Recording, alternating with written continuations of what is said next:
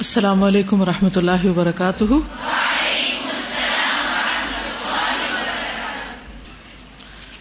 نحمد ونسلی علی رسول کریم اما بعد، فاعوذ باللہ من الشیطان الرجیم، بسم اللہ الرحمن الرحیم، رب شرح لی صدری ویسر لی امری وحلل اقدتم من لسانی یفقہ قولی۔ یہ بتائی کہ رسول اللہ صلی اللہ علیہ وسلم طویل قیام کیوں کرتے تھے؟ بہت دیر کیوں کھڑے رہتے تھے نماز میں؟ تو اس سے کیا بات پتہ چلتی ہے؟ شکر گزار بندہ بننے کے لیے عبادت میں کثرت اختیار کرنی چاہیے۔ یہ اس کا مطلب ہے۔ اور اگر ہم عبادت میں تھک رہے ہوں یا ہم پر مشکل ہو رہی ہو یا بھاری ہو رہی ہو، تو اس وقت کیا سوچنا چاہیے؟ کہ یہ ہم پر بہت ظلم ہے یا پھر کچھ اور؟ کیا کرنا چاہیے؟ اگر کوئی آپ سے کہے کہ یہ تو آپ اپنے اوپر بہت ظلم کر رہی ہیں۔ جبکہ آپ مینج کر رہی ہیں، ٹھیک ہے، آسان نہیں ہے، لیکن ایسا بھی مشکل نہیں کہ جان نکل جائے۔ تو اس صورت میں کیا سوچنا چاہیے؟ اللہ سبحانہ تعالیٰ کے ہم پر اتنے احسانات ہیں کہ ہم تو اس کا شکر ادا ہی نہیں کر سکتے۔ اور اگر ہم تھوڑی بہت محنت کر کے تھک ہی رہے ہیں تو یہ شکر گزاری کی قسم ہے ایک۔ اور اس میں بھی کیا بڑی بات ہے، یہ سب کچھ جو اللہ کی راہ میں ہم لگا رہے ہیں، یہ اللہ تعالیٰ ہی کا تو دیا ہوا ہے۔ جان دی دی ہوئی اسی کی تھی، حق تو یہ کہ حق ادا نہ ہوا۔ اسی کی دی ہوئی جان کو اگر اسی کے راستے میں ہم لگا رہے ہیں تو پھر کیا بڑا کمال ہے، کس چیز کا احسان ہے۔ قرآن مجید آپ کو اللہ سبحان و تعالیٰ نے دیا اور آپ کو جسم، جان، آنکھیں سب کچھ اللہ سبحان تعالیٰ نے دی۔ تو اگر ہم اپنے جسم کو، آنکھ، کان، دل، زبان کو اللہ کے راہ میں، اللہ کے کلام پڑھنے میں لگا رہے ہیں، تو یہ صرف شکر گزاری ہے۔ کسی پر احسان نہیں۔ جبکہ اللہ تعالیٰ نے پیدا ہی ہمیں اپنی عبادت کے لیے کیا ہے، تو کوئی بھی اپنی ڈیوٹی پوری کر کے احسان نہیں کسی پہ جتاتا۔ اس لیے جو شکر ادا کرتا ہے، وہ اپنے ہی فائدے کے لیے کرتا ہے۔ اور رسول اللہ صلی اللہ علیہ وسلم کو چونکہ یہ خوشخبری دے دی گئی تھی کہ آپ کے اگلے پچھلے سب گنا معاف ہیں، تو اس کے باوجود وہ یہ سب کچھ کرتے تو اس سے کیا پتا چلتا ہے کہ جب ہمیں یہ پتا بھی چل جائے یا ہمیں یہ احساس ہی کبھی ہونے لگے کہ ہم نے بہت نیکیاں کر لی ہیں، تو بھی مزید نیکی کرنے سے رہ نہ جائے کیونکہ شکر گزار جو ہوتا ہے، کبھی بھی اس کا دل نہیں بھرتا۔ منعم اور محسن کے ساتھ جوابی طور پر اچھا رویہ اختیار کرنے سے کبھی بھی وہ تھکتا نہیں۔ تو آپ صلی اللہ علیہ وسلم عبادت اس لیے نہیں کرتے تھے کہ آپ کو کوئی پریشانی تھی یا آپ پر کوئی مشکل تھی تو اس کے حل کے لیے عبادت کریں۔ سراسر شکر گزاری کے طور پر کرتے تھے۔ ہم عام طور پر نماز وغیرہ یا کوئی اچھا کام کب کرتے ہیں یا دعائیں کب زیادہ مانگتے ہیں جب کوئی مشکل آتی۔ ہے عام حالات میں اللہ تعالیٰ کو بھول جاتے ہیں۔ تو شکر گزار جو ہوتا ہے وہ نعمت پا کر اللہ کو یاد رکھتا ہے۔ ٹھیک ہے؟ تکلیف پر عبادت یا دعا یا کسی بھی چیز میں کثرت وہ اپنی جگہ ہے۔ یہ نہیں کہ نہیں کرنی چاہیے، وہ بھی کرنی چاہیے۔ لیکن جب کوئی بھی تکلیف نہ ہو، جب کوئی ایسی مشکل نہ ہو اور پھر خوشی کے ساتھ اللہ سبحان و تعالی کی طرف رجوع کرنا، یہ اصل شکر گزاری اس کے احسانات اور نعمتوں کو یاد کرتے ہوئے۔ اگلی حدیث پہ چلتے حدیث نمبر بتیس۔ بسم اللہ الرحمن الرحیم۔ ان ابی بکرت عن النبی صلی اللہ علیہ وسلم انه كان اذا جاءه امر سرور او بشر به خر ساجدا شاکرا لله ابن ماجہ۔ سیدنا ابو بکر رضی اللہ عنہ سے روایت ہے۔ نبی صلی اللہ علیہ وسلم سے روایت کرتے ہیں کہ جب آپ صلی اللہ علیہ وسلم کے پاس کوئی خوشی کی بات آتی یا آپ خوشی کی کوئی خبر دیے جاتے تو اللہ تعالی کا شکر ادا کرنے کے لیے سجدے میں گر پڑتے۔ ایک اور جسچر، ایک اور طریقہ ہے شکر گزار ہونے کا۔ یہ ہے عمل کی شکر گزاری۔ شکر کے نفل نہیں ہے کوئی، شکرانے کے نفل۔ ٹھیک ہے؟ شکر کے لیے سجدہ ہے۔ سجدہ شکر ہے۔ یعنی رسول اللہ صلی اللہ علیہ وسلم کو جب کسی چیز کی بشارت دی جاتی تو آپ سجدہ ریز ہو جاتے اور سجدہ شکر ایسی خوشی والے کام کے لیے ہوتا ہے جس کی کوئی اہمیت ہو، کیونکہ اہم موقع ہو، ہر کام میں نہیں، ٹھیک ہے؟ کیونکہ دن میں آپ کئی بار خوش ہوتے ہیں، تو اگر آپ کو لوگ دیکھیں گے کہ آپ ہر وقت زمین پہ کچھ کر رہے ہیں تو انہیں سمجھ نہیں آئے گی۔ یعنی جب کوئی بہت اہم خوشخبری ملتی، کوئی فتح کی خوشخبری ملتی، کوئی بہت بڑی چیز سامنے آتی۔ ورنہ دل میں ہی شکر ادا کر لینا کافی ہوتا ہے۔ چلیے اس کو دوہرائیے ان ابھی بکرتا ان نبی صلی اللہ علیہ وسلم انه كان اذا جاءه امر سرور، او بشر به خر ساجدا شاكرا لله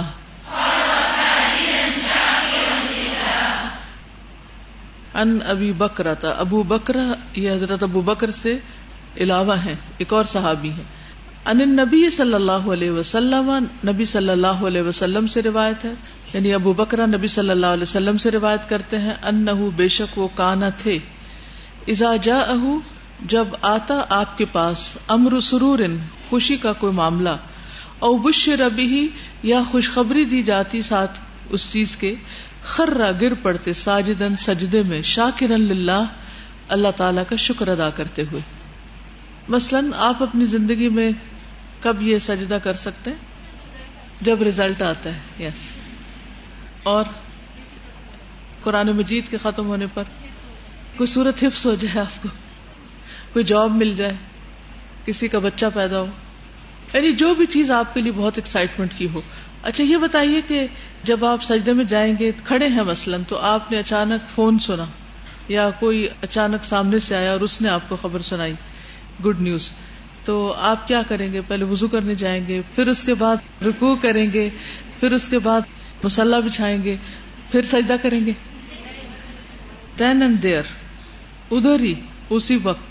اس سجدے کے لیے وزو کی شرط نہیں ہے، نہ ہی رکو کی شرط ہے، نہ ہی ایون کھڑا ہو کر سجدے میں جانے کی شرط ہے۔ جہاں آپ بیٹھے ہیں، چاہے سواری پہ بیٹھے چاہے گھر میں بیٹھے جہاں بیٹھے وہیں گر پڑے۔ ٹھیک ہے نا؟ یہ فوری سجدہ ہے۔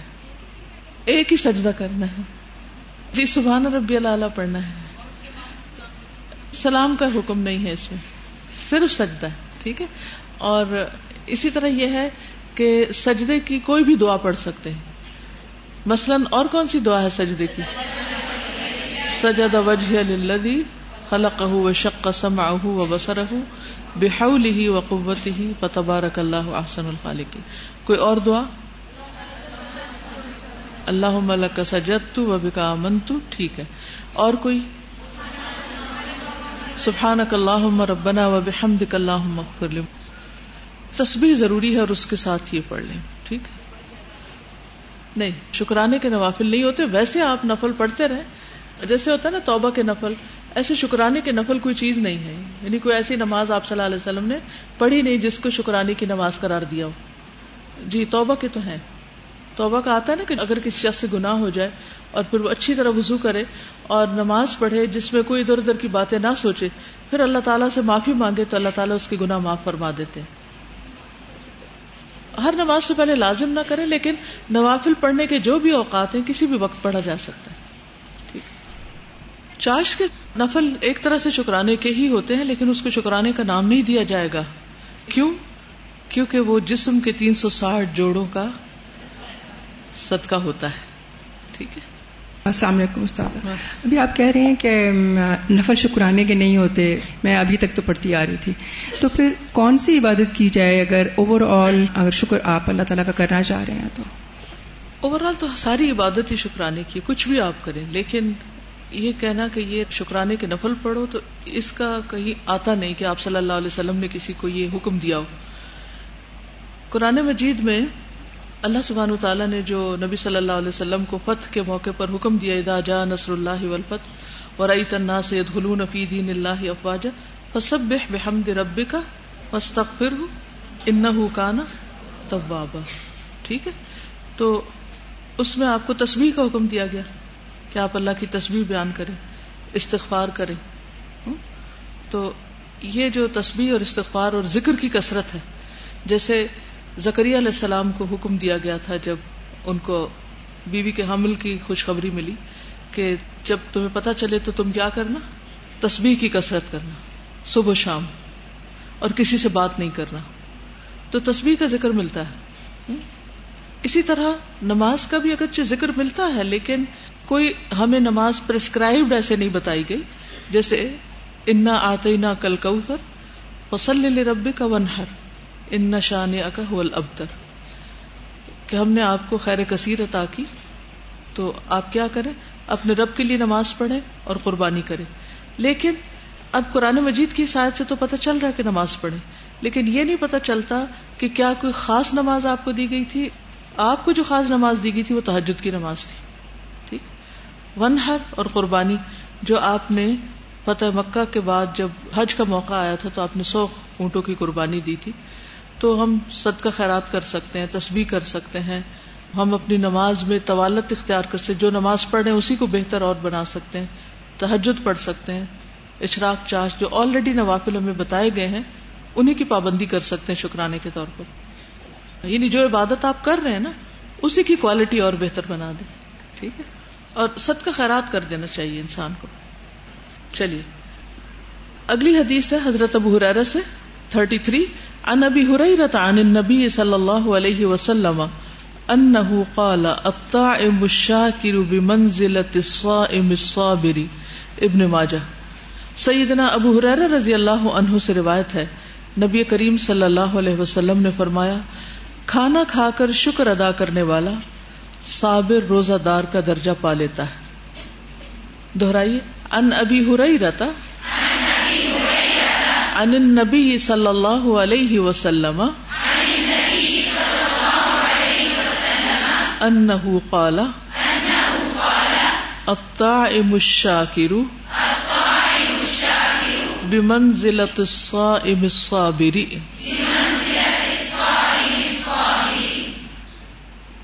ان ابی ہریرہ ابو ہریرہ رضی اللہ عنہ سے روایت ہے ان نبی صلی اللہ علیہ وسلم وہ نبی صلی اللہ علیہ وسلم سے روایت کرتے ہیں انه قال کہ بے شک آپ نے فرمایا، الطائم، کھانا کھانے والا، الشاکر، شکر گزار یعنی کھانا کھا کر شکر ادا کرنے والا، بمنزلتی، منزلت میں ہے، درجے میں ہے اصائمی روزہ دار کی اصابری، صبر کرنے والے۔ تو ایک طرف الطائم، الشاکر ہے، اور دوسری طرف الصائم، الصابر ہے۔ ٹھیک ہے؟ اور دونوں کے لیے اجر ہے۔ سوال ہی پیدا ہوتا ہے کہ روزہ رکھنا تو اتنا مشکل کام ہے۔ صبح سے رات تک آپ کچھ کھائے نہیں، کچھ پیے نہیں، اور ایک بے آرامی کی کیفیت بھی ہوتی ہے بھوک میں۔ تو اس کا اجر اور وہ بھی صرف روزہ دار کا نہیں، الصائم، الصابر۔ ایک ہوتا ہے بے صبرا روزے دار، اور ایک ہوتا ہے صبر والا روزے دار۔ تو بے صبرا کون سا ہوتا ہے؟ ہائے، روزہ لگ رہا ہے۔ کتنا وقت رہ گیا ہے؟ کھانے کی چیزوں کو بار بار دیکھے، گھڑی کو بار بار دیکھے۔ تو یہ بے صبری کی علامت ہوتی ہے۔ اس کے برعکس، روزہ رکھنے کے بعد بس معاملہ انسان اللہ کے حوالے کر دے اور کسی کو بتائے بھی نہیں کہ میں روزے سے ہوں۔ اور اس صبر اور پوری برداشت کے ساتھ روزہ مکمل کرے، صرف اللہ سبحان و تعالیٰ کی خاطر۔ اور دوسری طرف جس نے روزہ نہیں رکھا، وہ شکر گزار ہو کر کھائے اور شکر ادا کرے۔ یہ تو بہت آسان کام ہے۔ آسان ہے؟ بظاہر آسان لگتا ہے لیکن آسان نہیں ہے۔ وہ کیوں؟ نمبر ایک، شکر ادا کرنا ہی بھول جاتے ہیں ہم۔ نمبر دو، پہلے شکوا کر لیتے ہیں، پھر شکر ادا کر لیتے ہیں۔ تو وہ شکوے میں بات چلی گئی۔ مثلاً کھانے کی میز پر کیا شکوے ہوتے ہیں؟ شوربا پتلا ہے، یہ شوربا بنایا ہی نہیں۔ مرچیں زیادہ ہیں۔ سبزی کیوں بن گئی ہے؟ روز دال بنتی ہے۔ پہلے کھا بھی لیتے پر کہتے مزے کا نہیں تھا۔ یعنی کوئی نہ کوئی کمنٹ ضرور دے دیتے ہیں۔ اس سے زبان کو روکنا ایک واقعی مشکل کام ہے۔ نبی صلی اللہ علیہ وسلم کا طریقہ کیا تھا؟ اگر کھانا انہیں پسند نہیں آتا یعنی قدرتی بات ہے، بعض اوقات کھانا پسند نہیں آتا، تو آپ کیا کرتے تھے؟ چھوڑ دیتے تھے اور خاموشی اختیار کر لیتے تھے۔ اس پر بولتے نہیں تھے، تبصرے نہیں کرتے تھے۔ اور پھر یہ کہ کھانے کے دوران ہم دنیا کی باتوں میں اتنے مصروف ہو جاتے ہیں کہ ہمیں یہ یاد ہی نہیں رہتا کہ ہم کیا کھا رہے ہیں۔ کچھ لوگ بس صرف کھا رہے ہوتے ہیں، وہ نہیں دیکھتے کیا کھا رہے ہیں۔ اور اس کی حیت، اس کی کیفیت، اس کے اندر غور و فکر، وہ کچھ بھی نہیں ہوتا۔ اور پھر کھانے کے بعد بھی شکر ادا کرنا بھول جاتے ہیں۔ تو شکر میں تین چیزیں پائی جاتی ہیں نا۔ سب سے پہلے تو اعتراف کہ اللہ کی نعمت ہے۔ پھر اس کے بعد اس بندے کا بھی اعتراف، جس نے وہ بنایا ہے۔ اس کے لیے بھی دل میں قدردانی۔ پھر اس کے بعد زبان سے تعریف کر دینا۔ اللہ سبحان و تعالیٰ کا شکر ادا کرنا الحمد للہ کہنا۔ اور جس نے بنایا ہے، اس کا بھی شکریہ ادا کر دینا۔ اور پھر اس کے بعد تیسری چیز کیا ہوگی؟ کھانا کھا کر لمبی تان کے نہیں سو جانا کہ نمازیں چلی جائیں۔ ٹھیک ہے نا؟ کیونکہ کھانے کے بعد عام طور پر جب قوت ملتی ہے، طاقت ملتی ہے نشات ملتی ہے، ایکٹیو ہوتے ہیں آپ۔ تو پھر کیا ہوتا ہے؟ یا سستی چھا جاتی، دونوں چیزیں ہوتی ہیں۔ اگر ایک حد کے اندر آپ نے رہ کے کھائی اور صحیح غذا کھائی ہو، تو آپ نشیت ہوتے ہیں ایکٹیو اور اگر اس کے برعکس آپ نے کوئی ایسی چیز کھا لی ہو یا ضرورت سے زیادہ کھا لیا ہو، تو پھر آپ لیزی اور کاہل ہو جاتے اس صورت میں پھر آپ کے اوپر اللہ سبحان تعالیٰ کی اطاعت اور اپنے فرائض کی جو ذمہ داری ہے، اس کو ادا کرنا مشکل ہو جاتا ہے۔ مثلاً سارا دن آپ نے روزہ رکھا۔ اور افطاری ایسی کی کہ تراوی کے وقت نیند آ گئی۔ تو کیا آپ شکر گزار ہیں اس کھانے پر؟ نہیں۔ عملی طور پر آپ شکر گزار نہیں ہیں۔ کیونکہ جو اللہ سبحان و تعالیٰ کی اطاعت نہیں کرتا، وہ شکر گزار نہیں ہوتا۔ تو حقیقت یہ کہ صبر کرنے والا بھی اپنے رب کے لیے صبر کرتا ہے اور شکر کرنے والا بھی اپنے رب کا شکر ادا کرتا ہے اور رب کی اطاعت کرتا ہے، تو دونوں کا درجہ پھر برابر ہو جاتا ہے۔ ملا علی قاری کہتے ہیں، ان کی شرح ہے ترمزی کی تحفت الحوزی اس کا نام ہے۔ وہ کہتے ہیں کہ سب سے کم درجے کا شکر کھاتے وقت بسم اللہ پڑے اور جب کھا چکے تو الحمد للہ کہے۔ یہ منیمم ہے۔ سب سے کم شکر۔ اور کم درجے کا صبر یہ ہے کہ اپنے آپ کو ان چیزوں سے روکے رکھے جو روزے کو فاسد کرتی ہیں۔ مثلا، روزے کو کیا چیز فاسد کرتی جتنے بھی زبان کے گناہ ہیں۔ ٹھیک ہے نا؟ یا نظر کے گناہ، یا کان کے۔ یعنی روزہ رکھ کے اللہ کی نافرمانی کے کام کرنا روزے کو فاسد کرتا ہے یا پھر ٹیکنیکلی روزہ رکھ کے پھر بے صبرے ہو کے توڑ دینا، یہ بھی اسی میں آ جاتا ہے۔ تو کھانے کا شکریہ کیا ہے کہ کھایا جائے تو اللہ کا نام لیا جائے۔ جب کھا چکے تو اللہ کا نام لے بسم اللہ سے آغاز کرے اور الحمد للہ پر اختتام کرے جیسے نماز کی ابتدا ہوتی ہے نا، اللہ اکبر کہہ کے اور اختتام سلام پر ہوتا ہے۔ تو اسی طرح مومن کے لیے کھانا بھی عبادت ہوتا ہے، اگر وہ اس وقت اللہ سبحان تعالیٰ کی یاد اور اس کی نعمتوں کی قدردانی کے ساتھ اس نعمت کو استعمال کرتا ہے۔ وہاں پہ میں نے کھانے کے دوران شکر کرنا سیکھا تھا تب۔ اور میرا اس عرصے میں جو ایکسپیرینس رہا ہے جو پریکٹیکل میں نے فیل کیا کہ جب ہر نوالے کے ساتھ ہم فیل کر کے شکر کرتے ہیں ایک تو یہ کہ کھانا درمیانہ یا جیسا بھی بنا ہو وہ اچھا لگتا ہے۔ اور دوسرا یہ کہ میری بھوک کم ہو گئی ہے میں بھوک رکھ کے کھانے میں کامیاب ہو گئی ہوں۔ الحمد للہ الحمد للہ جی۔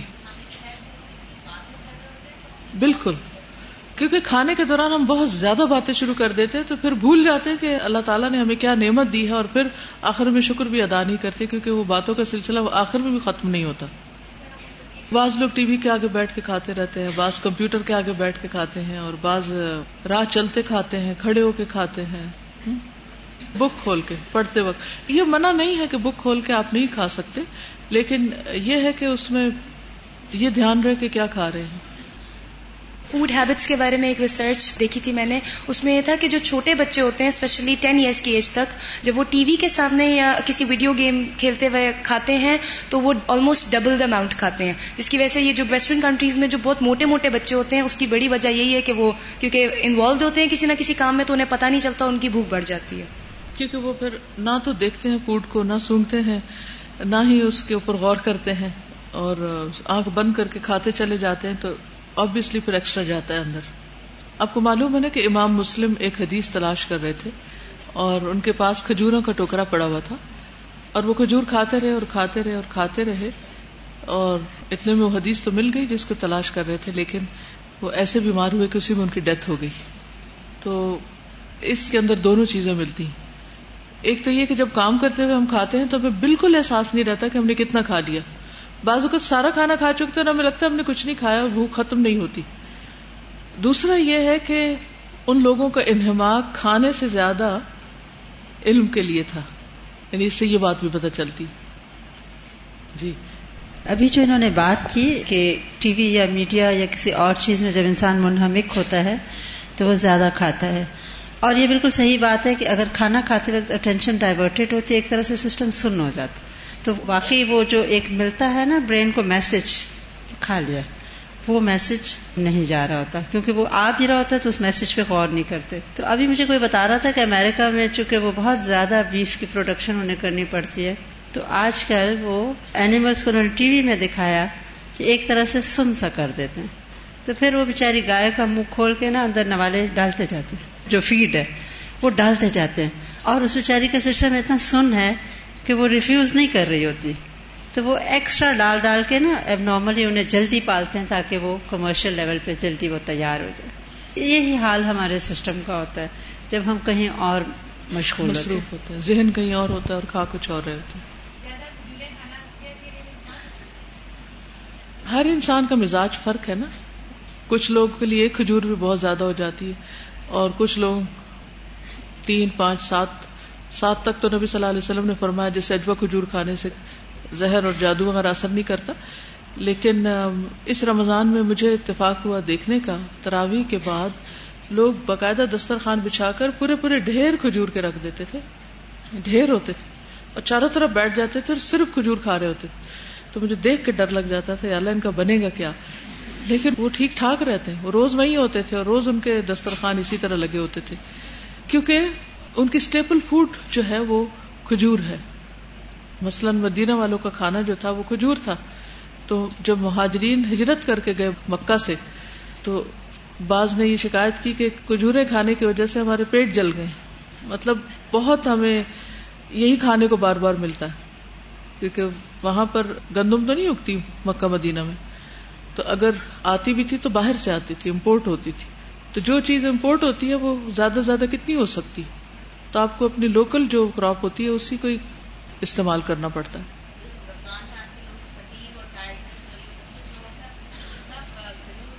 کی وجہ سے ہو رہا تھا۔ کہتے کہ آپ اپنی کھجور کی کوانٹٹی کو انکریز کر لیں اور یہ آپ کی ساری کمی دور ہو یہ تو دس از پرفیکٹ کہ کھجور کے اندر اللہ سبحانہ تعالیٰ نے بہت سی ایسی غذائیتیں رکھی ہیں کہ جو پوری فل فوڈ کا کام دیتی ہیں اور اس کے ساتھ ساتھ آپ کو طاقت اور جسم کی درد کی کمی اور اور بھی بہت سے اس کے فائدے ہیں۔ مثلاً انفیکشن کو بھی روکتی ہارمونل سسٹم کو بہتر بناتی۔ چلیے، پھر اس کے بعد اگلی حدیث ہے کہ کس طرح دل اور زبان سے شکر ادا کرنا۔ اب دیکھیے کہ شکر ادا کرنے کے طریقے بتائے جا رہے ہیں، تو اس میں کہیں بھی نوافل کا ذکر آپ کو نہیں ملے گا۔ سجدے کا ذکر ملا، جزاک اللہ کا ذکر ملا، پھر اس کے بعد زبان سے شکر کیسے ادا کیا جائے۔ ان ثوبان قال، لما نزل في الفضة والذهب ما نزل، قالوا فأي المال نتخذ؟ قال عمر، فأنا أعلم لكم ذلك. فأودع على بعيره، فأدرك النبي صلى الله عليه وسلم وأنا في أثره. فقال، يا رسول الله صلى الله عليه وسلم، أي المال نتخذ؟ فقال، ليتخذ أحدكم قلبا شاكرا ولسانا ذاكرا وزوجة مؤمنة تعين أحدكم على أمر الآخرة رواہ ابن ماجہ، کتاب النکاح. سیدنا صوبان رضی اللہ عنہ فرماتے ہیں کہ جب سونے چاندی کے بارے میں قرآن میں نازل ہوا، تو لوگوں نے کہا، ہم کون سا مال رکھ سکتے ہیں؟ حضرت عمر نے کہا، میں تمہیں بتاتا ہوں۔ پھر اپنے اونٹ کو تیز دوڑایا اور نبی اکرم صلی اللہ علیہ وسلم تک جا پہنچے اور میں ان کے پیچھے تھا۔ حضرت عمر نے عرض کیا، اے اللہ کے رسول صلی اللہ علیہ وسلم، ہم کون سا مال رکھ سکتے ہیں؟ تو آپ نے فرمایا، تم میں سے ہر ایک کو چاہیے کہ شکر کرنے والا دل اور ذکر کرنے والی زبان اور مومنا بیوی رکھے، جو آخرت کے معاملے میں تمہاری مدد کرے۔ دہرائیے انسوبانا قالا، لما نزل في الفضة والذهب ما نزل قالوا فأي المال نتخذ قال عمر فأنا أعلم لكم ذلك فأودع على بعيره فأدرك النبي صلى الله عليه وسلم وأنا في أثره فقال يا رسول الله ای المال نتخذ فقال لیتخذ احدکم قلبا شاکرا ولسانا ذاکرا وزوجة مؤمنة تعين أحدكم على أمر الآخرة۔ لفظی ترجمہ دیکھ لیجیے ان صوبان صوبان رضی اللہ عنہ سے روایت ہے، قالا کہتے ہیں، لما جب نزل نازل ہوئی یعنی آیت فلفت والذهب چاندی اور سونے کے بارے میں۔ ماں نزلہ جو نازل ہوئی۔ قالو تو انہوں نے کہا فعی المالی تو کون سا مال نتخذ ہم رکھیں؟ یعنی لوگ آپس میں باتیں کرنے لگے کہ ہم کون سا مال لیں؟ پھر یہ دونوں چیزیں نہیں تو۔ کالا عمر، کہا عمر نے فانا عالم لکم بس میں بتاتا ہوں تم کو ذالکا اس کے بارے میں۔ فاودع علی بعیرہ تو دوڑایا انہوں نے اپنے اونٹ کو۔ فادرک النبی صلی اللہ علیہ وسلم۔ تو پا لیا نبی صلی اللہ علیہ وسلم کو۔ وہ انفی اثر ہی اور میں ان کے پیچھے پیچھے تھا۔ کن کے؟ حضرت عمر کے۔ کون؟ فوبان فقالا، تو انہوں نے کہا، یا رسول اللہ، اے اللہ کے رسول صلی اللہ علیہ وسلم ای المال نتخذ؟ ہم کون سا مال اختیار کریں؟ فقالا، تو فرمایا، لیتخذ احدکم، چاہیے کہ تم میں سے ایک اختیار کرے، قلبا شاکرن شکر گزار دل و لسان ذاکرن اور ذکر کرنے والی زبان وزوجتن مؤمنتن اور ایماندار بیوی۔ تو این احدکم مددگار ہو تمہارے لیے۔ مدد کرے تم میں سے ایک کی۔ اللہ امر الآخرت آخرت کے معاملے میں۔ جو تمہارے آخرت کے معاملے میں تمہاری مددگار ہو۔ بہت خوبصورت حدیث اور اس میں بہت سارے اچھے اچھے سبق موجود ہیں۔ سب سے پہلی بات تو یہ ہے کہ صحابہ کرام کا قرآن مجید میں غور و فکر کرنا اور اس سے بھی زیادہ فوری طور پر عمل کرنے کا شوق کس قدر زیادہ تھا؟ جب یہ آیت نازل ہوئی کہ ولدین یک نزون ولا ينفقونها في سبيل الله فبشرهم بعذاب أليم يوم يحمى عليها في نار جهنم فتكوى بها جباههم وجنوبهم وظهورهم هذا ما كنستم لأنفسكم مفہوم اس کا کیا ہے آیت کا؟ کہ وہ لوگ جو سونا چاندی جمع کرتے ہیں اور اس کو اللہ کے راستے میں خرچ نہیں کرتے یعنی اس کی زکات نہیں دیتے۔ تو ان کو دردناک عذاب کی بشارت دے دو۔ جس دن یہ سونا چاندی جہنم کی آگ میں تپایا جائے گا۔ پھر اس تپے ہوئے سونے سے یا چاندی سے ان کے چہروں اور پیٹھوں کو داغا جائے گا۔ اور ان سے کہا جائے گا، یہ ہے وہ مال جو تم نے جمع کر کر کے رکھا۔ تو آج مزہ چکھو اس مال کا جو تم جمع کرتے تھے۔ فضوق ماں کن تم تک نزون تو لوگ بہت فکر مند ہوئے کہ سونا چاندی جمع کرنا تو ٹھیک نہیں، اب کیا کریں؟ اب کچھ اور جمع کرنا چاہیے کیونکہ مال تو رکھنا ضرورت ہے۔ اب کیا کریں؟ وہ ابھی یہ باتیں کر ہی رہے تھے۔ تو حضرت عمر سبقت لے گئے۔ کہنے لگے، میں ابھی تم کو بتاتا ہوں۔ خود تو انہیں نہیں پتا تھا کیا کرے تو فوراً آگے بڑھے، اونٹ پہ بیٹھے اور اونٹ دوڑا کر نبی صلی اللہ علیہ وسلم کے پاس پہنچے۔ فوراً سواری لی کہ ابھی پتا کرتے ہیں جا کے اور آ کر دوسروں کو بھی بتاتے تو حضرت صوبان نے دیکھا، وہ جا رہے وہ پیچھے چل پڑے، وہ بھی نہیں رکے۔ تو جب وہ پہنچے تو حضرت عمر نے سوال کیا کہ اللہ کے رسول صلی اللہ علیہ وسلم، ہم کون سا مال اختیار کریں جس پر ہماری پکڑ نہ ہو؟ تو آپ نے فرمایا لیت تخد احدکم قلبا شاکرن بہترین مال اور خزانہ کیا ہے؟ شکر گزار دل۔ وہ لسان ذاکرن ذکر کرنے والی زبان۔ وزوجتن مؤمنتن مومن بیوی، جو اپنے شوہر کی آخرت کے معاملے میں مددگار ہوتی۔ یہ سب سے بڑے خزانے یہ دنیا کی بہترین متا ہے۔ جیسے کہ ایک اور حدیث میں آتا ہے نا کہ دنیا متا خیر و متا دنیا المر الصالحہ۔ دنیا متا ہے، فائدے کی چیز ہے۔ اور دنیا کی سب سے بہترین فائدے کی چیز کیا ہے؟ نیک بیوی، اچھی بیوی۔ اور اچھی بیوی کی پہچان کیا ہے؟ کہ جو شوہر کی آخرت کے معاملے میں فکر مند ہوتی۔ تو اسے یہ بھی پتا چلتا ہے کہ یہ کام عورت کے حصے میں آیا ہے کہ اپنی بھی فکر کرے، بچوں کی بھی کرے اور شوہر کی بھی کرے۔ کیونکہ بہت سی خواتین ڈیسپریٹ ہو کے کہتی ہیں کہ شوہر کو کرنا چاہیے نا ہسبینڈ کا وام ہے، اسے سب کی ذمہ داری لینی چاہیے۔ ٹھیک ہے، اس کی بھی ذمہ داری ہے۔ لیکن بعض اوقات اکیلا ہسبینڈ کچھ بھی نہیں کر سکتا۔ کتنے ہی شوہر ایسے ہوتے ہیں جو خود بہت نیک ہوتے ہیں، لیکن بیوی پر ان کی ایک نہیں چلتی، وہ بالکل نہیں مانتی۔ لیکن یہ ہے کہ نیک بیوی جس کو مل جائے، اس سے بڑا خزانہ کوئی نہیں، کیونکہ اس سے دنیا بھی سمر جاتی اور آخرت بھی سمر جاتی۔ اور اگر کسی بیوی کے اندر یا عورت کے اندر مال کا لالچ ہو، وہ سونے چاندی سے باہر نہ نکلے۔ اور شکر گزار دل نہ ہو اس کا۔ اور خود اس کا شوق ذکر نہ ہو۔ اور نہ اس کو اپنی فکر ہو، نہ آل اولاد کی اور نہ شوہر کی، تو پھر ایسی بیوی جو ہے وہ وبال جان بن جاتی۔ اور آپ نے اس حدیث میں کیا دیکھا؟ اور کیا بات سمجھ میں آئی؟ جی۔ تو اپنے سے کمپیئر کیجیے کہ جب کوئی آیت آپ سنتی ہیں، کوئی پڑھتی ہیں اور بات سمجھ نہیں آتی، تو پھر آپ کدھر دوڑتی پوچھتی ہیں یہ کہتی ہیں، کوئی بات نہیں۔ یہ کون سا امتحان میں آنا ہے؟ ہاں؟ قرآن عمل کے لیے۔ آپ جو کچھ پڑھ رہے ہیں، یہ سب کچھ کس لیے؟ تاکہ عمل میں آ جائے۔ اور سب سے زیادہ ہرس اور فکر بھی اسی چیز کی ہونی چاہیے کہ ہمارا عمل بدل جائے۔ اور اس کے لیے کیا ضروری ہے؟ پہلے درجے پر فہم۔ سمجھ آئے گی تو عمل بدلے گی ورنہ اگر سمجھ ہی الٹ آئی تو پھر عمل بھی ویسا ہی ہوگا۔ سمجھ میں ٹیڑھ ہوگی تو عمل میں درستگی نہیں ہو سکتی وہ بھی ٹیڑھا ہو جائے گا۔ جو فستا بالکل خیرات والی بات ہے کہ انہوں نے فوراً اس چیز کا ذمہ اٹھایا کہ سب کو میں اس کا جواب لا کے دیتا میں معلوم کر کے دوسروں کو بتاتا ہوں۔ میں ریسرچ کرتا ہوں۔ یعنی یہ بھی ریسرچ کی ایک قسم ہے نا۔ ظاہر اس زمانے میں نہ ڈکشنریاں تھیں، نہ کوئی تفسیریں لکھی ہوئی تھی اور نہ ہی کوئی اور تھا نبی صلی اللہ علیہ وسلم کے سوا کے جس سے پوچھے۔ تو آپ ہی سے پوچھنا تھا، اس لیے فوراً آپ کے پاس پہنچے۔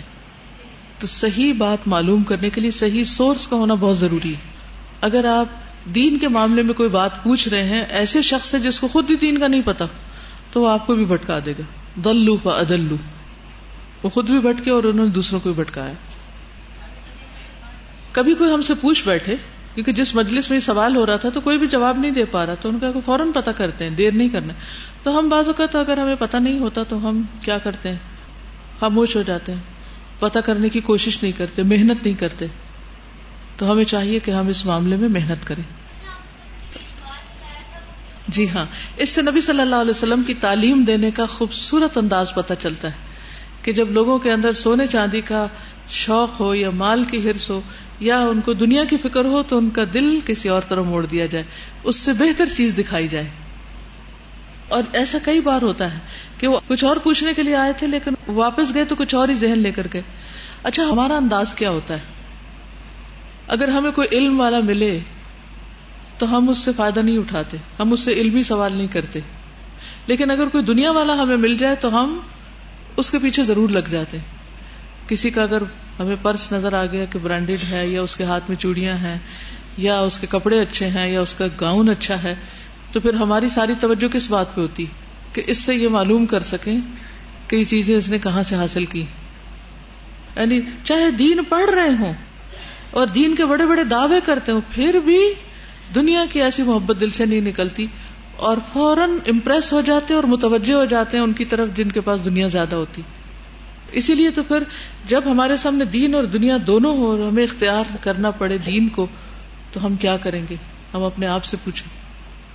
لیکن صحابہ کرام ایسے نہیں تھے۔ ایسا نہیں ہو کہ وہ صوبان کہتے ہیں کہ پھر حضرت عمر کا تو چہرہ ہی اتر گیا اور کہ یہ کیا بات ہوئی؟ ہم کیا پوچھنے آئے تھے اور ہمیں کیا جواب ملا؟ ہم تو مال کی بات کر رہے تھے اور یہاں تو کچھ اور ہی سکھا دیا گیا۔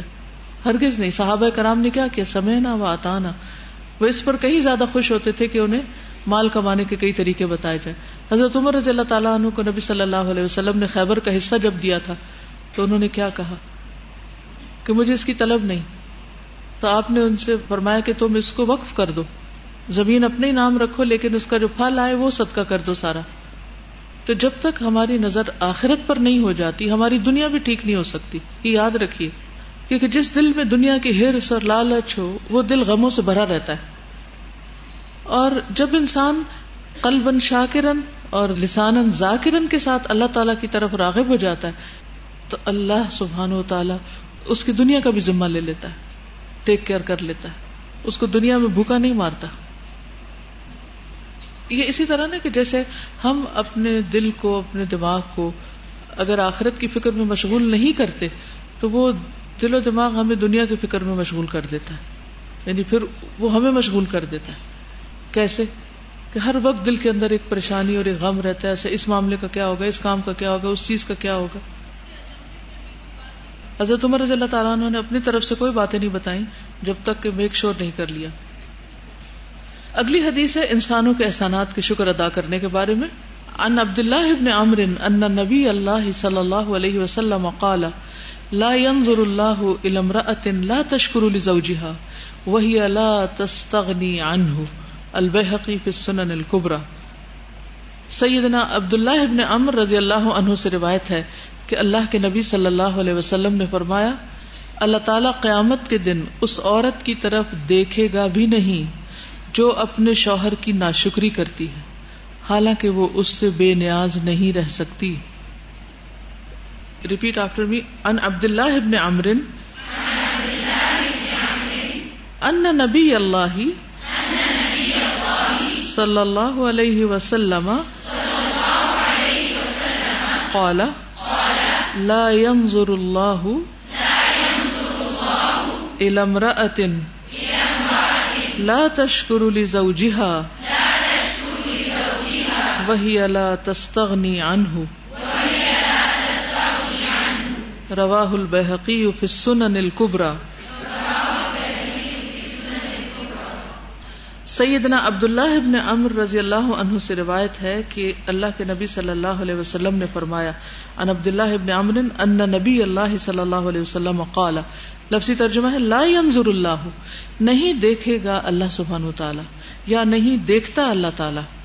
علم الامرات کسی عورت کی طرف۔ لا تشکر لزوجها جو اپنے شوہر کی شکر گزار نہیں ہوتی۔ وہی اللہ تستغنی عنہ۔ حالانکہ وہ اس سے بے نیاز نہیں ہو سکتی۔ عورت کے لیے بہت بڑا امتحان شوہر کی شکر گزاری شوہر کو راضی رکھنا۔ مشکلات کے باوجود، تکلیفوں کے باوجود۔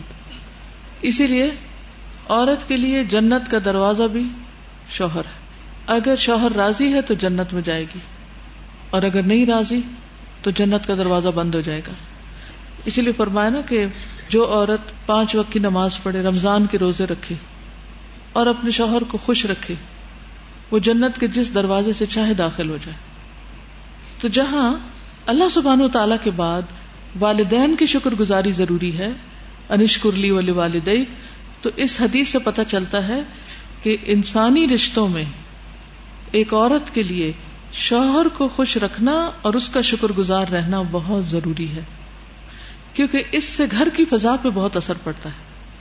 جو عورت ناشکری ہوگی وہ ہر وقت جلتی کڑتی رہے گی، شوہر کے خلاف بات کرے گی، چیخے گی، چلائے گی، شوہر کے ساتھ بدتمیزی سے پیش آئے گی۔ نتیجہ کیا ہوگا کہ وہ جو چھوٹے چھوٹے بچے معصوم ہیں، وہ ڈر اور خوف کا شکار ہوں گے۔ وہ اپنے والد اور والدہ دونوں کے احترام کا جذبہ اندر سے کھو بیٹھیں گے۔ اور اس سے بہت ساری خرابیاں لازم ہوں گی۔ بہت سی خرابیاں آئیں۔ گی اس حدیث کی وضاحت اگلی حدیث کرتی ہے، اس کو ساتھ پڑھ لیجیے، پھر ہم مزید بات اس پر کریں گے۔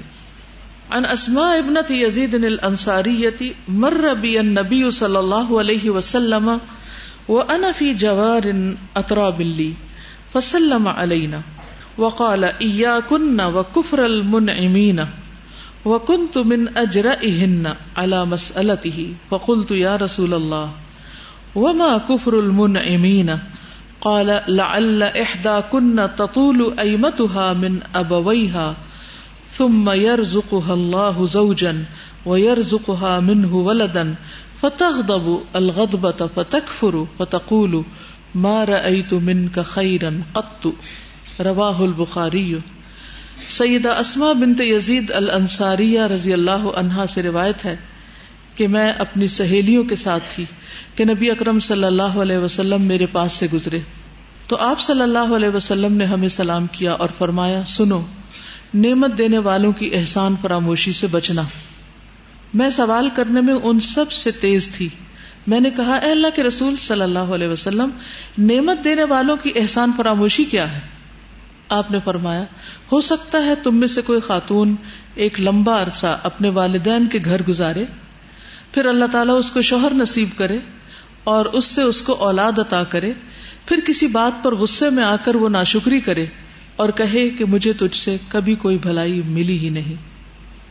یہ ہے عورت کی ناشکری کہ سب کچھ ہونے کے باوجود کہے کہ مجھے تو کچھ بھی نہیں ملا۔ دہرائیے میرے پیچھے، ان اسما ابنت یزید نل انصاریتی مر ربی النبی صلی اللہ علیہ وسلم و انا فی جوار اتراب لی فسلم علینا وقال ایاکن وکفر المنعمین وکنت من اجرئہن على مسألته فقلت، یا رسول اللہ، وما کفر المنعمین؟ قال، لعل احداكن تطول ایمتها من ابویها ثم يرزقها الله زوجا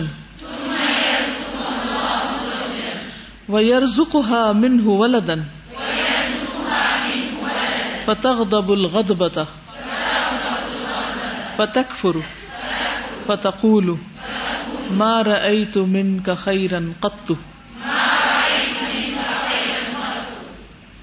ان اسما رضی اللہ تعالی عنہا سے روایت ہے جو ابنتا بیٹی ہے یزید کی، الانصاریہ انصار میں سے ہے وہ کہتی ہیں، مرہ، گزرے، بی، میرے پاس سے ان نبی نبی صلی اللہ علیہ وسلم۔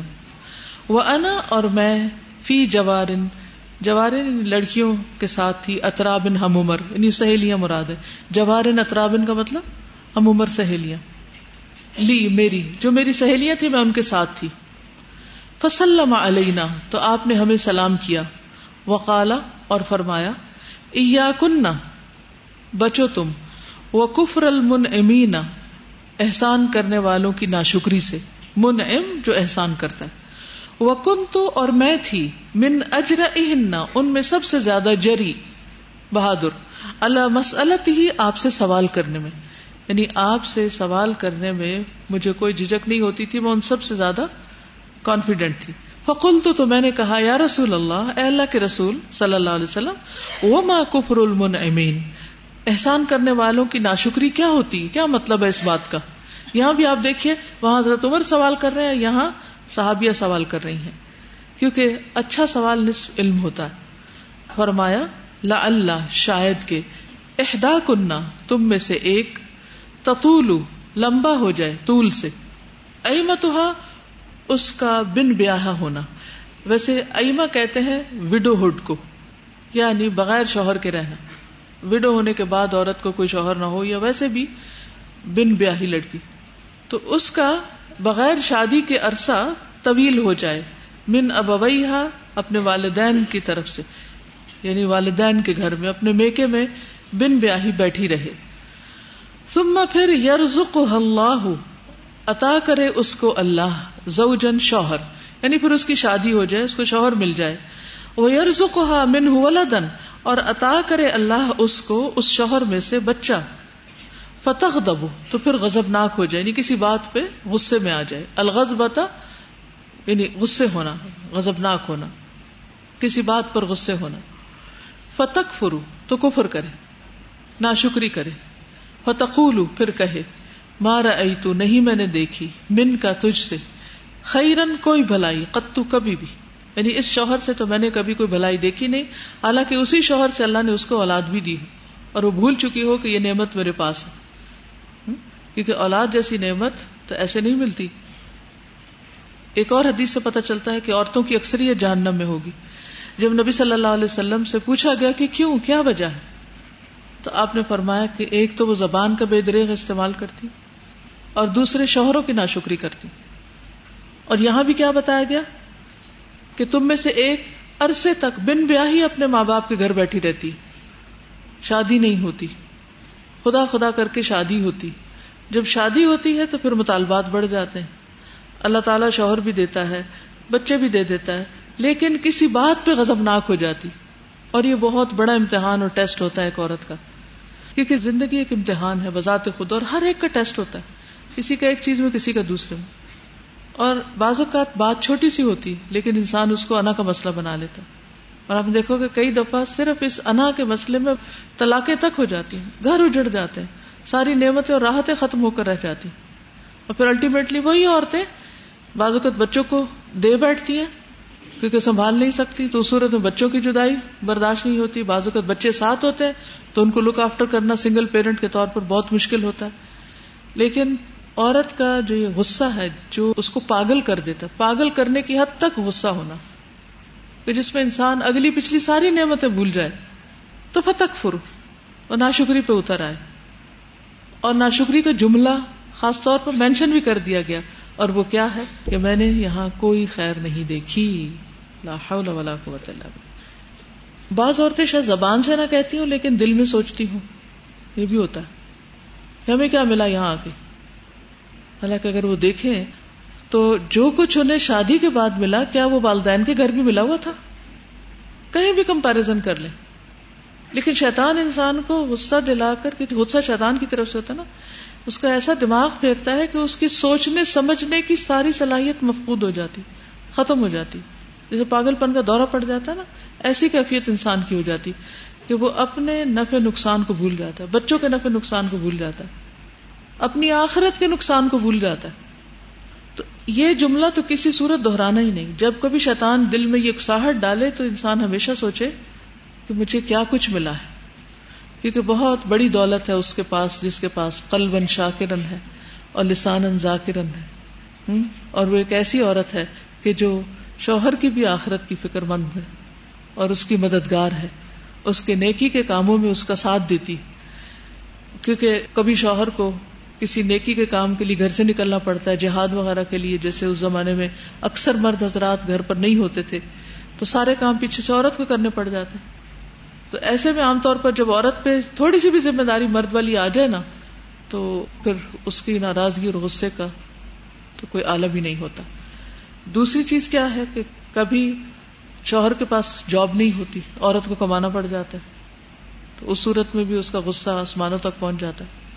کبھی شوہر کا مزاج بہت اچھا نہیں ہوتا، کبھی کوئی اور زندگی میں مسئلہ ہوتا ہے۔ تو ان ساری چیزوں کے ہوتے ہوئے انسان نعمتوں پر غور کرے۔ کہ اللہ تعالیٰ نے ہمیں کیا کچھ دے رکھا۔ جب ان چیزوں پر غور کرے گی جو ملی ہوئی ہے تو یہ سارا غصہ جاتا رہے گا۔ نعمتوں کو بھولنے سے ناشکری ہوتی۔ اس روز میں بات کر رہی تھی نا کہ کس طرح خون کے اندر ایسے اجزاء شامل ہیں کہ جو ہماری جسم کی ساری ضروریات کو پورا کرتے رہتے ہیں اور ہمیں اس کی خبر بھی نہیں۔ تو کسی اور نے ایک اور کمنٹ بھیجا ہے۔ یہ کہتی ہے کہ اگر ہم صرف اپنے جسم پر غور کریں تو بے شمار نعمتوں کا احساس ہوتا ہے۔ ہمارا اپنا جسم جو ساخت میں بہت بڑا نہیں ہے، مگر کیا اس جیسی مشین آج تک کوئی بنا سکا ہے؟ نہیں، اور نہ ہی کوئی آندہ بنا سکے گا۔ انسانی جسم بے شمار چھوٹے سیل سے مل کر بنا۔ یہ سیلز اپنی اپنی ذمہ داری پوری طرح ادا کر رہے ہیں۔ مثلاً ہمارے دماغ میں تقریباً ایک ارب نرو سیلز ہیں۔ اور ہر سیل سے ایک باریک تار نکل کر تمام جسم میں پھیلا ہوتا ہے یعنی وہ نروس کے اندر سے باریک وائر جو ہیں پورے جسم تک جاتی، جنہیں نرو فائبرز کہتے ہیں۔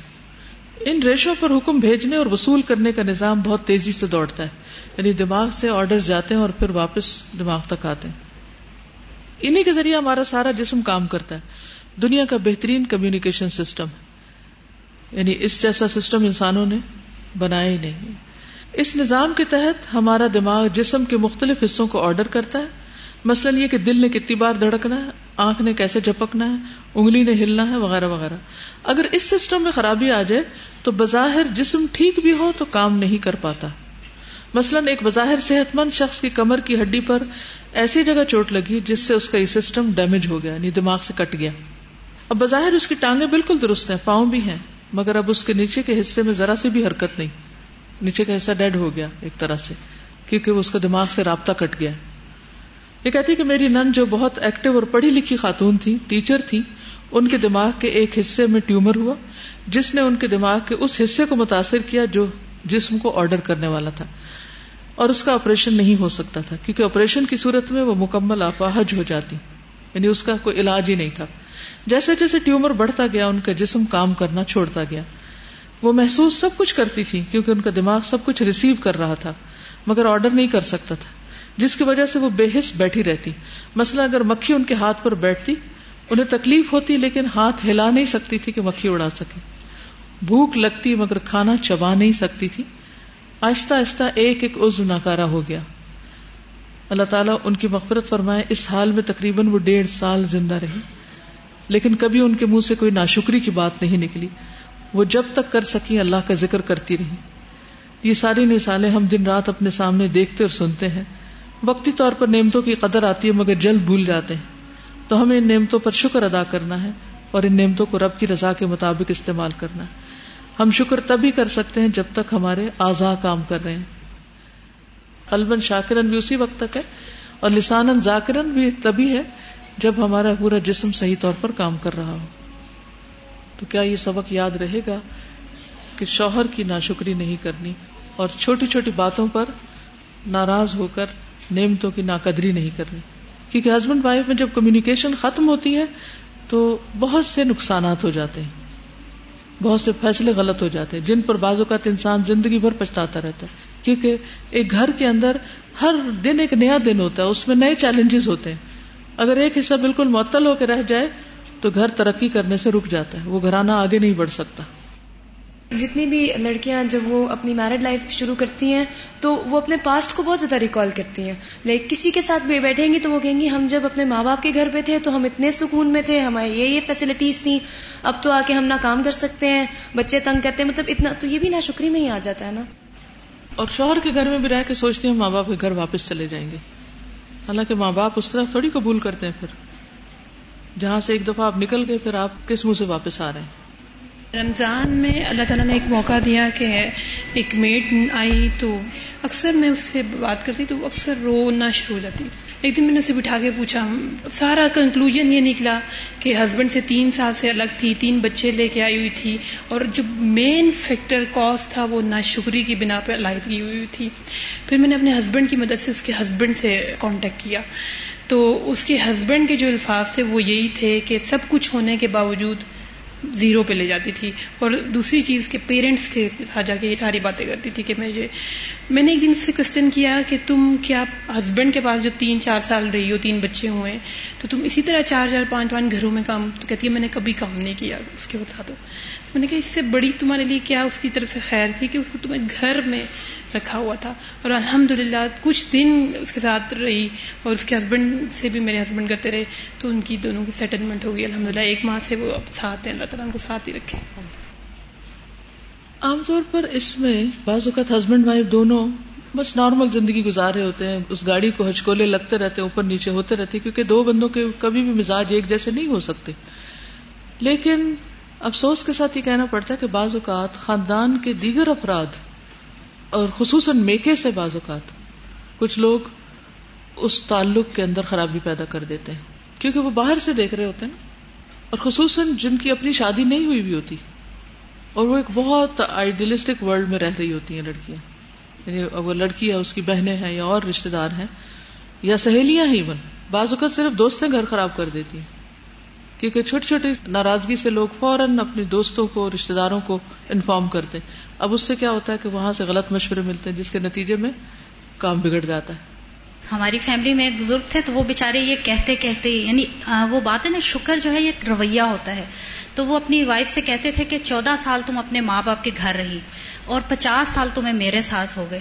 تمہیں میرے ساتھ پچاس سالوں میں کوئی خیر نظر نہیں آئی اور تمہیں وہ چودہ سال ابھی تک نہیں بھولتے جو تم پیرنٹس سے گھر گزار کر رہی ہو۔ اور دوسری چیز جو شکر کا رویہ ہے جیسے وہ ہمارے اندر بہت چینج لے کر آتا ہے تو میں جن لوگوں سے سال بعد ملی ڈیڑھ سال بعد ملی میری تو شکل ویسی ہے ویسے ہی میرا کھانا پینا اٹھنا بیٹا آپ یقین کریں کافی لوگ ایسے ہیں جن سے میری ایک جگہ میں گئی ملاقات اور مجھے سب نے جو ایک بات کہی اچھی تو آپ پہلے بھی تھے لیکن اب اور زیادہ پیاری ہو گئی ہو۔ وہ شاید شکر کا جذبہ ہے جو اطمینان لے آتا ہے۔ بالکل۔ اور یہ شکر اسی وقت آتا ہے جب اللہ تعالیٰ کے ساتھ ایک مضبوط تعلق ہوتا ہے اور اللہ کے دین کے ساتھ ایک تعلق ہوتا ہے۔ آپ نے جیسے بات کی کہ میکے میں سے کچھ افراد ہوتے ہیں جو خصوصاً اس ریلیشن شپ کو خراب کرنے کی کوشش کرتے ہیں۔ ایسا ہوتا کیوں ہے؟ میکے تبھی کے بات پہنچتی کیسے ہیں خود پہنچاتی ہے عورت۔ وہ خود وہ بات اپنے سسرال کی اپنے شوہر کی اپنے میکے تک پہنچاتی ہے۔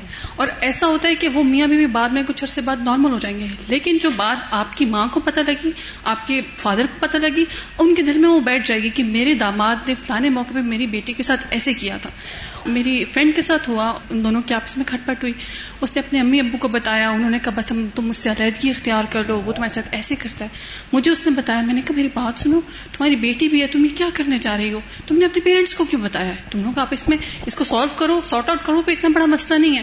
اور یہ چیز تمہارے پیرنٹس کے دل میں رہ جائے گی۔ اور اب وہ ہنسی خوشی ہیں۔ لیکن جب پیرنٹس کے، آپ اپنی ماں کو جا کے بتاتے ہیں، ان کا دل کھٹا ہو جاتا ہے۔ بالکل۔ اور وہ لاکھ کوشش کریں ان کے دل میں اپنے داماد کی عزت کبھی نہیں آتی۔ جب وہ آتی نہیں، پھر ان کا رویہ کولڈ ہو جاتا ہے داماد کے ساتھ۔ جب وہ کولڈ ہوتا ہے تو پھر وہ دیکھتا ہے کہ میرے ساس سسر مجھ سے اچھا نہیں کرتے، اس کے پھر انتقام کس سے لیتا ہے؟ پھر بیوی سے لیتا ہے۔ تو وہ ایک وشیش سرکل چل پڑتا ہے۔ اللہ تعالیٰ جو ہے ہماری دنیا کی زندگی کو آسان بنانے کے لیے ہمیں یہ بتایا ہے اور تعلیم دی ہے کہ ہم سب سے پہلے ان لوگوں کے شکر گزار ہوں جو ہمارے قریبی ہیں، جیسے والدین ہیں، جیسے شوہر ہے، جیسے آج بات ہوئی ہے۔ تو ان کی شکر گزاری سے ہمیں خود ہی فائدہ ہوگا۔ اور جیسے شوہر ہر مہینے اور ہر روز اتنا خرچ کرتے ہیں اور دیتے ہیں لیکن جو شوہر مہینے بعد بھی وہ اماؤنٹ دیتا ہے بیوی کو اگر کوئی اور غیر سال بعد بھی دے تو ہم اس کے اتنے شکر گزار ہوتے ہیں۔ لیکن شوہر ہر ماہ دے رہا ہے لیکن پھر بھی ہم شکر گزار نہیں ہوتے نہ اس کو دعا دیتے ہیں نہ شکر گزاری کا رویہ ہوتا ہے۔ تو گرانٹیڈ لیتے نا وہ تو ان کا فرض ہے۔ احسان نہیں مانتے نا۔ یہی تو کفر ہے انکار احسان کا انکار کفر ہے نا؟ یعنی یہی نہ شکری جی استاد میری ایک دوست ہے تو وہ کہتی ہیں کہ میں نے کبھی اپنی شوہر کی شکایت اپنے ماں باپ سے نہیں کی اور میرے میکے میں میرے شوہر کی اتنی عزت ہے کہ وہ واپس وہاں سے آتے ہیں تو ان کا رویہ میرے ساتھ بہت اچھا آ جائے کیونکہ جب آپ اچھا کرتے ہیں تو اللہ تعالیٰ آپ کو کہیں نہ کہیں سے اس کا ریوارڈ عطا کرتے یعنی وہ خیر پھر آپ ہی کی طرف پلٹتی۔ جزاکم اللہ خیر واخر دعوانا ان الحمد للہ رب العالمین۔ سبحانك اللهم وبحمدك اشهد ان لا اله الا انت استغفرك واتوب اليك